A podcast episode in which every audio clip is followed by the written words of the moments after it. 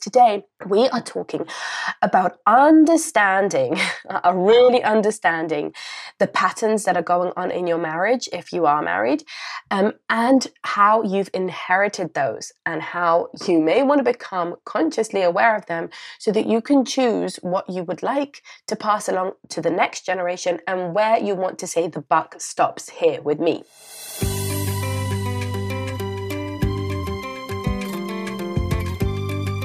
Listening to the Parenting Junkie Show, the place to go to love parenting and to parent from love.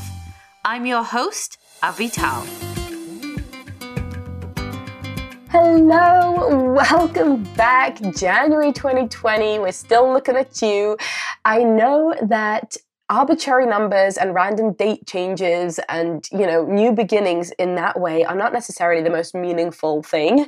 I don't always give it so much weight or importance. However it's still exciting to be at the beginning of a new decade and there are so many new juicy ideas and truth bombs that i want us to drop here together. So thank you so very much for jo- for tuning in and joining me as we embark on this next decade of blissful family life together now, before I go any further, I know it's not super pleasant to listen to me right now. I am recording this from Israel, so I don't have my usual studio set up. I'm here visiting family. We're here for the holiday season. So at the time that I'm recording this, I'm still here in Israel, and you're probably hearing it when I'm already back home on the East Coast.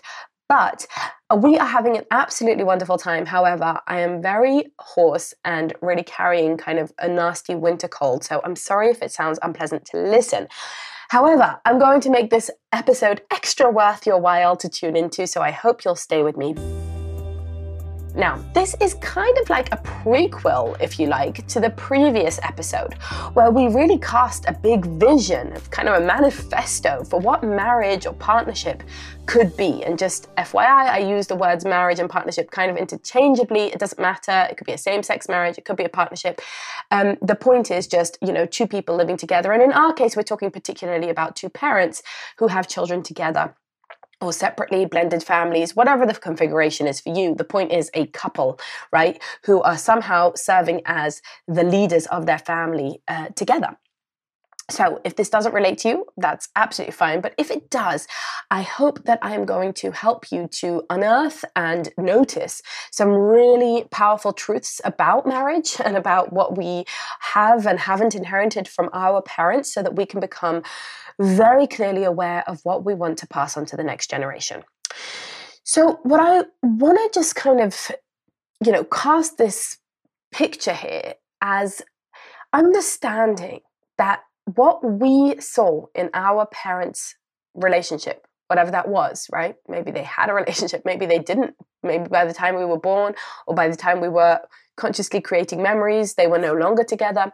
Maybe it was a volatile or even violent or abusive relationship or just a cold one maybe it was uh, you know loyal or there was no fidelity. Maybe it went through many different ups and downs. Maybe it was pretty picturesque in many ways but then in other ways not what we necessarily want to repeat.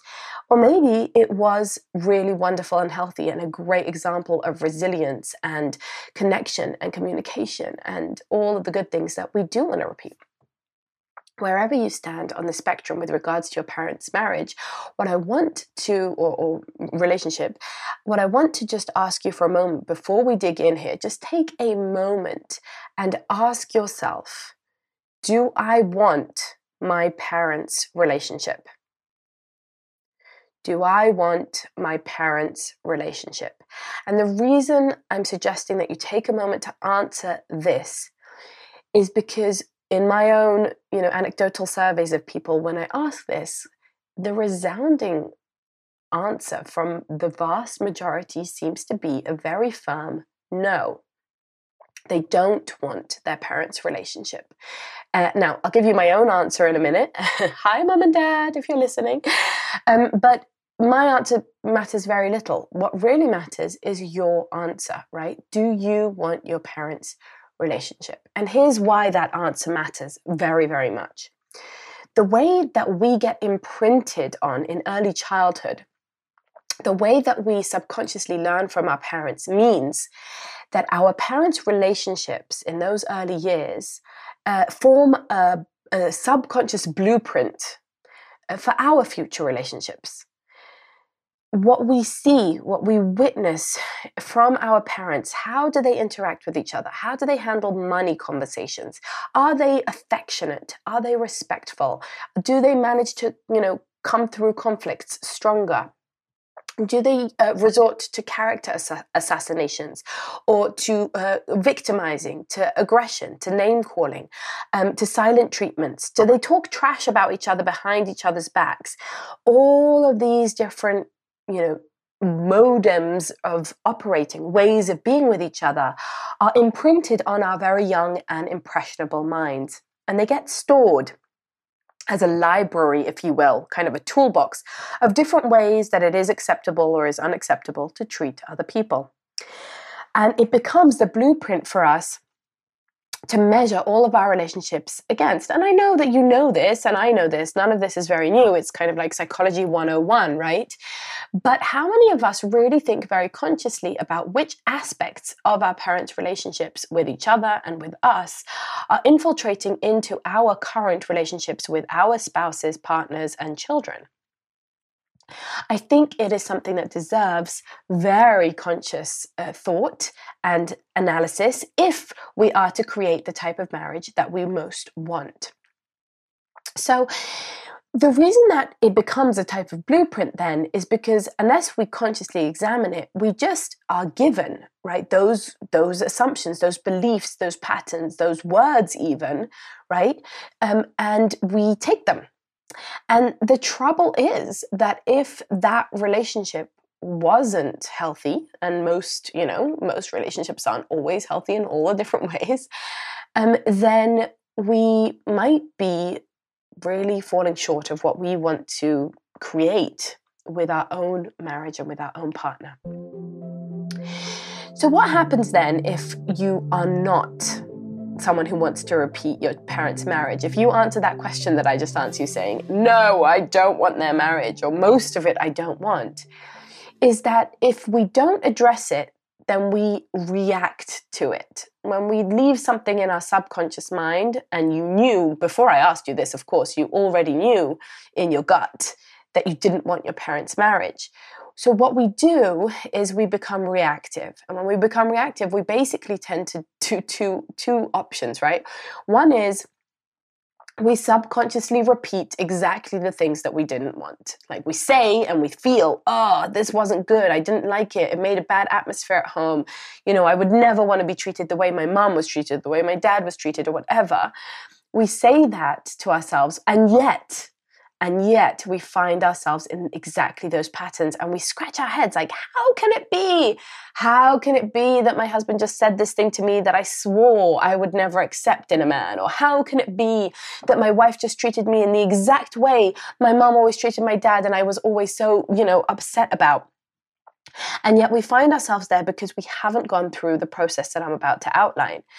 So that's the first reaction is that we just kind of blindly repeat. It's it's a mistaken reaction. It's not what we want, but it happens.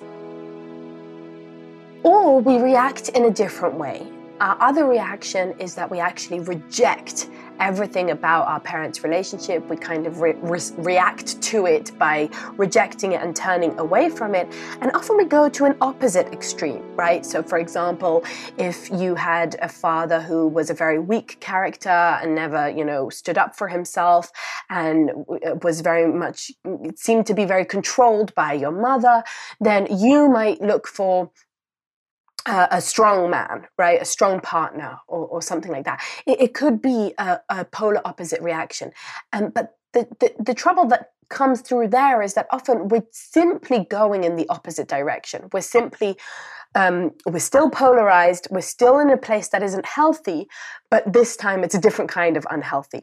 Now, of course, this is all very simplified and simplistic, and humans are a lot more complicated than that. But that, those are the just general kind of overarching themes of what tends to happen when it's unexamined, when we don't fully understand what we do and don't want to create in our you know, in our own relationship from our parents' relationship. So when we reject our parents' marriage, we can find ourselves still in an unsatisfying relationship or still in, in, in patterns that are unhealthy, but just in ones that are actually the opposite of those that we saw at home. And the trouble is here that probably there was some good and some bad, or probably the good that you're looking for in a relationship is not the polar opposite of one of the extremes that your parents went to. Now, I did promise that I would answer the question Do I want my parents' marriage? And so I'll go ahead and do so. And I want to say, you know, huge kudos and a big shout out to my parents because I think they modeled so much to me that I definitely do wish to emulate and continue to till today. I find my parents to be a really inspiring couple today who enjoy their lives together and go on adventures together and really respect each other and are at, the core really good friends you know they have a great friendship and i absolutely do want to emulate that. And of course just like everything else and everyone else there are some things that i'm looking to do a little bit differently in my own marriage.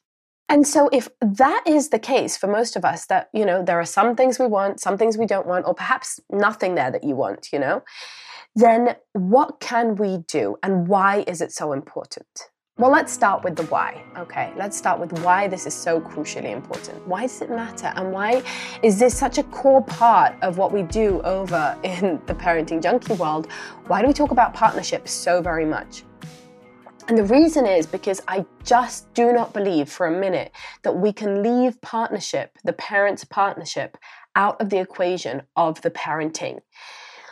I feel strongly that what happens within our home in terms of our relationship becomes one of the biggest core elements of the curriculum that we teach our children. And I know that that might be a painful thing to hear if you are currently not happy with how things are going within your adult relationship. Um, and I have felt that in the past. I have felt that my marriage wasn't modeling what I wanted for my children, and it's a painful place to be in.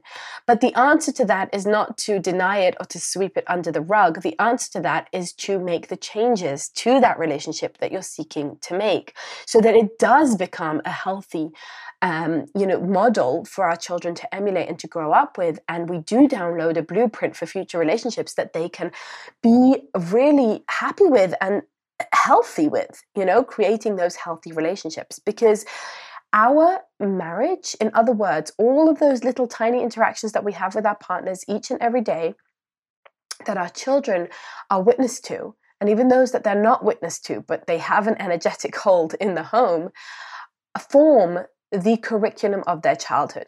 And I refer you back to the episode that's called I Am the Curriculum. We are the curriculum in terms of emotional health and the and these blueprints these tools right? I am the curriculum in terms of everything individual right? How an individual uh, moves about the world how an individual treats herself her body her money her friends her food her sleep all of that stuff i am the curriculum but when we want to teach interpersonal skills, how do we share? How do we take turns? How do we talk to each other? How do we express our frustrations? How do we express our gratitude? How do we sort through pro- problems and conflicts? Then we are the curriculum. And we are the curriculum in terms of our interaction with each other. When parents come to me and say, My kids are always fighting, my kids don't know how to take turns, my kids don't know how to resolve arguments, of course that's part of you know every childhood's learning curve everybody has conflicts it's inevitable 100% however we are missing maybe 70%, 80%, or 90% of our children's conflict resolution tools if they are witnessing conflicts that are going unresolved or not going, you know, not meeting good resolutions between me and my partner.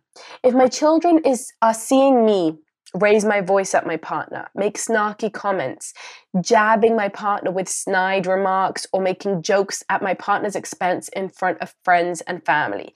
If they're seeing me slam doors or write nasty text messages or bicker about silly little things, um, if they're not seeing us make up and be affectionate and be warm and share quality time together and be respectful and kind and um, interested in each other, then those are the tools that they are downloading and that is where they are learning. They are kind of you know on their on the edge of their seat lapping it all up watching with absolute intrigue at, you know, and studying at this university of relationships called Our Marriage.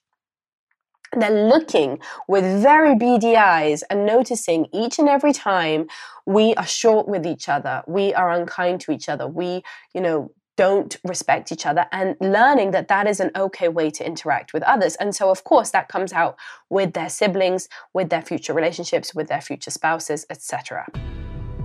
So, it matters greatly that we resolve the relationship we have with our parents' marriage, that we become clear on what we do and don't want to keep from there, and that instead of rejecting it whole, you know, whole hog, throwing out the baby with the bathwater, we actually tease apart and cherry pick the very best of our parents' marriage and then find alternative solutions for the very worst. Now, um, I'm going to just outline a way of doing that. And of course, this is a deep and mm, you know a long-lasting process that spans many years. However, it's helpful to think about it in terms of what steps need to happen. So I've got three, you know, kind of major steps here, and I hope that this will, you know, inspire you to get that clarity um, and to make those changes, but also to really seize your own relationship as the magical radical, mystical opportunity it is to teach something that you most want your children to have, and that is emotional health and healthy relationships. There is no greater gift that we can give our children. I believe this, you know, hand on my heart, than the ability to have and maintain meaningful relationships over the span of their lives. I think it is the number one, you know, thing that we need as human beings beyond all of our survival stuff is that sense of belonging and connection with others and a sense that we are part of a we we right? Part of a group uh, connected to someone else. Those meaningful relationships can only happen if our children know how to create them. And they will not learn how to create them or they may not learn how to create them unless we give them those skills and they learn them at home so we have an incredible opportunity and a big responsibility to try our best to give them the best that we can in that regard. And I believe that will give them a huge, you know, kind of step up in life, a huge leap forward that they can hopefully uh, evolve past all of the frustrations and difficulties, or many of them, that we have struggled with for decades because uh, they already were able to witness a more conscious relationship at home. And so they just have that you know that foot in the door that up level um, that we perhaps had to struggle with over the course of many years.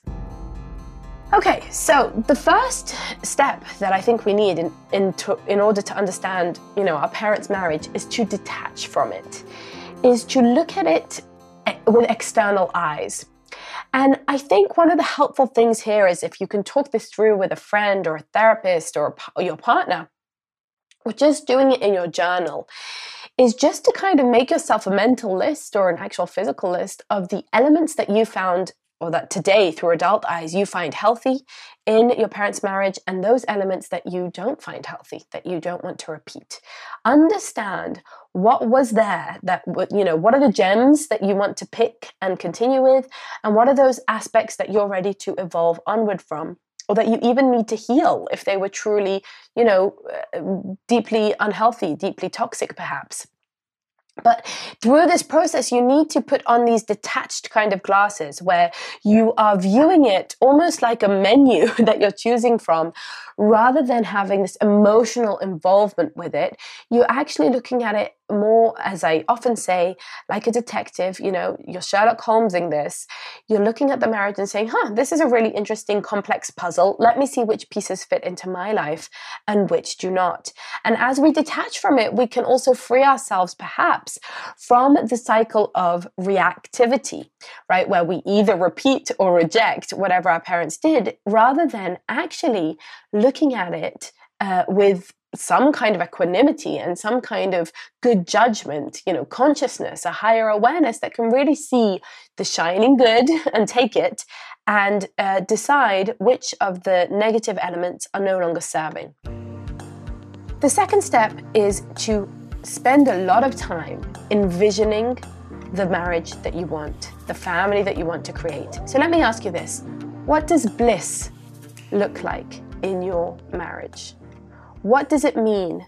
What would it what would it have to mean for you to have a blissful marriage? And maybe you already have one. What are those aspects that you want to double down on, right? Uh, to be in a marriage where every single day you look, or most days, okay, more often than not, you look at your partner and say, pinch me. I am the luckiest boy or girl or whatever alive, right? I am so blessed to be in this partnership. It serves me, it heals me, it's beautiful, it's interesting, um, it's dynamic. What would need to happen in order for you to feel that way? And, and let me ask you further who would you need to be for that to be the case? Who would you need to be to be the kind of person who is in a blissful marriage? What does that term even mean to you? I, I think many resistances come up when we say blissful marriage. It's like, oh, that's too, you know, it's too aspirational. Can we even get there, right? Well, let's not sell, sell ourselves short in our own imagination. In our own minds, we can get anywhere. We'll see what happens in reality, but all realities have to start from the ability to imagine them and envision them. If we couldn't have imagined, you know, a horse and carriage, right, a carriage, then we couldn't invent one. If we couldn't have imagined a computer, then we couldn't invent one. Imagination is the mother of invention. Is that some kind of famous quote? It must be. But do you know what I mean? You have to start from the place of imagination. So, can you envision what that looks like? Who are those people? Who are you and your partner on in that you know alternative parallel universe where you both classify your marriage as blissful? And as you're doing this, remember, marriage and partnership. This is the curriculum of life for our children, right? This is that curriculum. It's the university that they are going to. How do we make it a spectacular university, a rich, meaningful, helpful university where they learn the real tools of a happy life. And this is not the Instagram highlight reel. No one needs to get a post from you on Facebook saying how incredible your husband or wife or partner is in order for this to be fulfilled, what needs to happen is for you to experience it on an internal level, that you internally feel the meaning in your relationship and the meaning in what you're passing on to your children as well. And then of course, we have to bring that down to a practical level. We have to actually implement it through real tools, through learning the tools of healthy communication, of healthy connection. And this is a lifelong process. I'm certainly in, in the process of learning this myself day in, day out. Even as I teach these things, I'm continuously learning them, revisiting them, and trying to implement them in my own life. So, how do we implement this? Well, we start to actually make genuine, small, and doable and simple changes in our actions, words, and thoughts on the day to day level. And I do have a whole entire process uh, called Parent in Love. It's a course that I sell. Many of you know about it. And shout out to all my Parent in Love members. Thank you so much for joining me in there. It means the world to me, and I'm honored to be going on that journey with you. And Inside Parent in Love is one place where we implement this on a very practical level and where we really ask questions like, well, what if we are fighting? Should we fight in front of our kids? You know, how do we do that in a way that it's a healthy curriculum for our children, that we're not damaging them, or does it damage them to fight in front of children? And all sorts of questions like that, where we ask, you know, how do we divide labor? How do we divide labor in a way that is conscious? How do we communicate about criticisms that we have? If being critical of someone is so toxic, then how can we say when we're dissatisfied with someone? What kind of language can we use? Those are the types of things that we uh, address in the various modules of Parent in Love. And I very much would love to see you inside there. But whether or not you join us or whether or not you're already a Parent in Love member, this is something that we need to actually learn to implement. These unfortunately are not skills that we get at school, and these unfortunately are probably not skills that you got at home. Maybe some of them are. For most of us, they weren't.